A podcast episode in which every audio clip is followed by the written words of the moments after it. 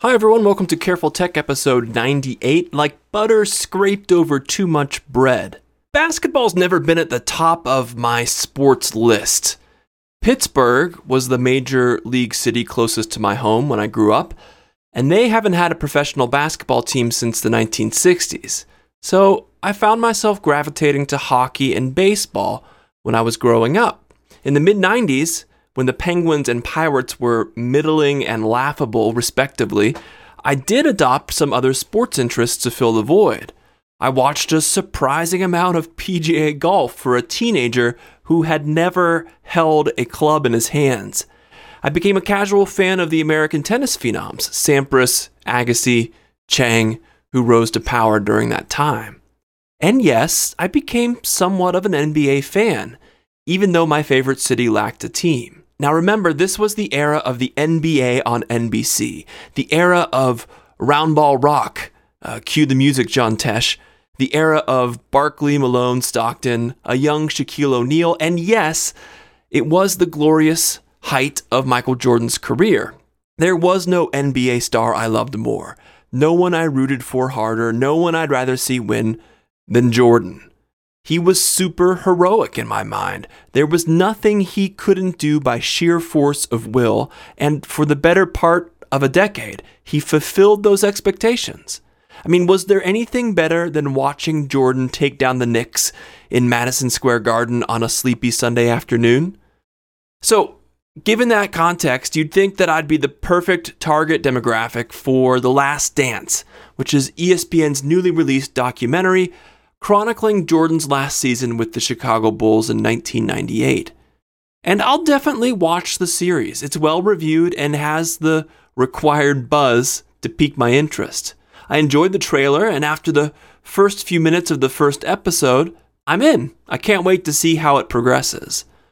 But to get back to content that's more on brand for this podcast, I'm kind of fascinated with how the production incorporates footage from the standard def TV era.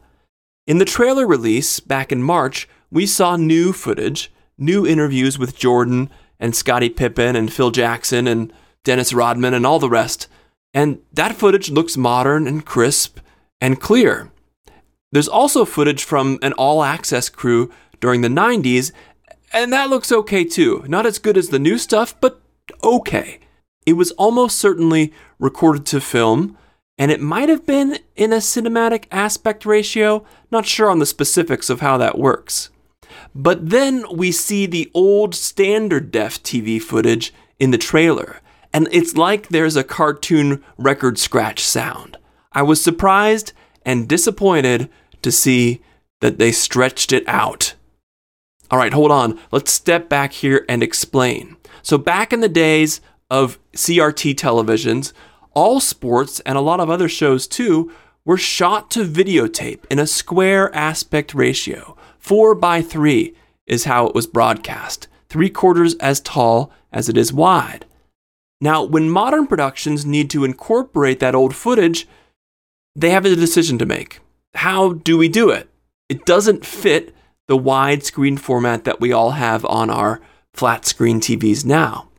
So, best case scenario in my mind, you leave pillar boxes along the left and right sides. Yes, you end up with black space that may confuse non technical users. We'll come back to that in a second.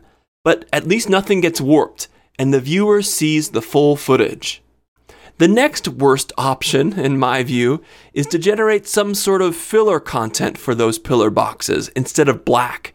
You'll often see this done algorithmically, where the production takes the old footage, blurs it beyond recognition, and fills in the extra space using that, that blurred effect.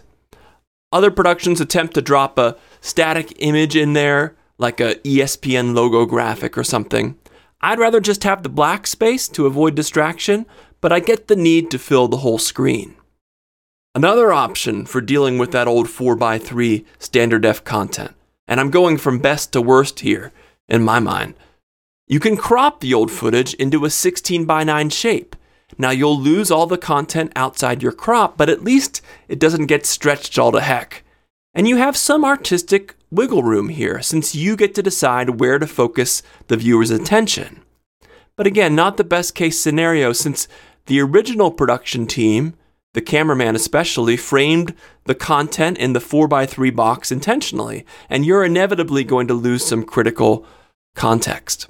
Finally, we have the worst case scenario, which is what they decided to go with most of the time in The Last Dance. They took that old boxy 4x3 footage, likely recorded to videotape instead of film, and just stretched it horizontally to fit a 16 by 9 frame. So we get to see these wide faces smeared across the screen. It doesn't seem to happen every time they turn to the archival footage. Not sure what the source material is in every case, they do occasionally just crop it to fit, but the stretching definitely happens a lot. And the question is, why? The truth is, I get it. In some ways, stretching the content is most likely to go unnoticed by the largest percentage of viewers. As many a Thanksgiving at your relative's house probably proves, some TV viewers just don't pick up on a video feed that's been stretched. If you show them the footage in the right aspect ratio with pillar boxes on either side, they'll recoil, thinking that either their TV is broken or that you have somehow cropped off the edges of the picture. So, by choosing to stretch out the old footage on The Last Dance, the producers likely avoid an avalanche of questions from fans about why they messed up the old footage. But man, for nerds like me, who hate to watch stretched out content. It really is a shame. What about you? Do you pick up on bad aspect ratios right away when they pop up? Or do you actually prefer to see those black bars covered up? Original content aspect ratio be damned. Well, hit me up on Twitter at Matt Hogger or at Careful Tech. The website is carefultech.net. And if you're listening to this and want more of this podcast, please rate it in Apple Podcasts or Spotify or wherever you find your favorite podcasts. In any case, thanks very much for listening, and I'll talk to you next time.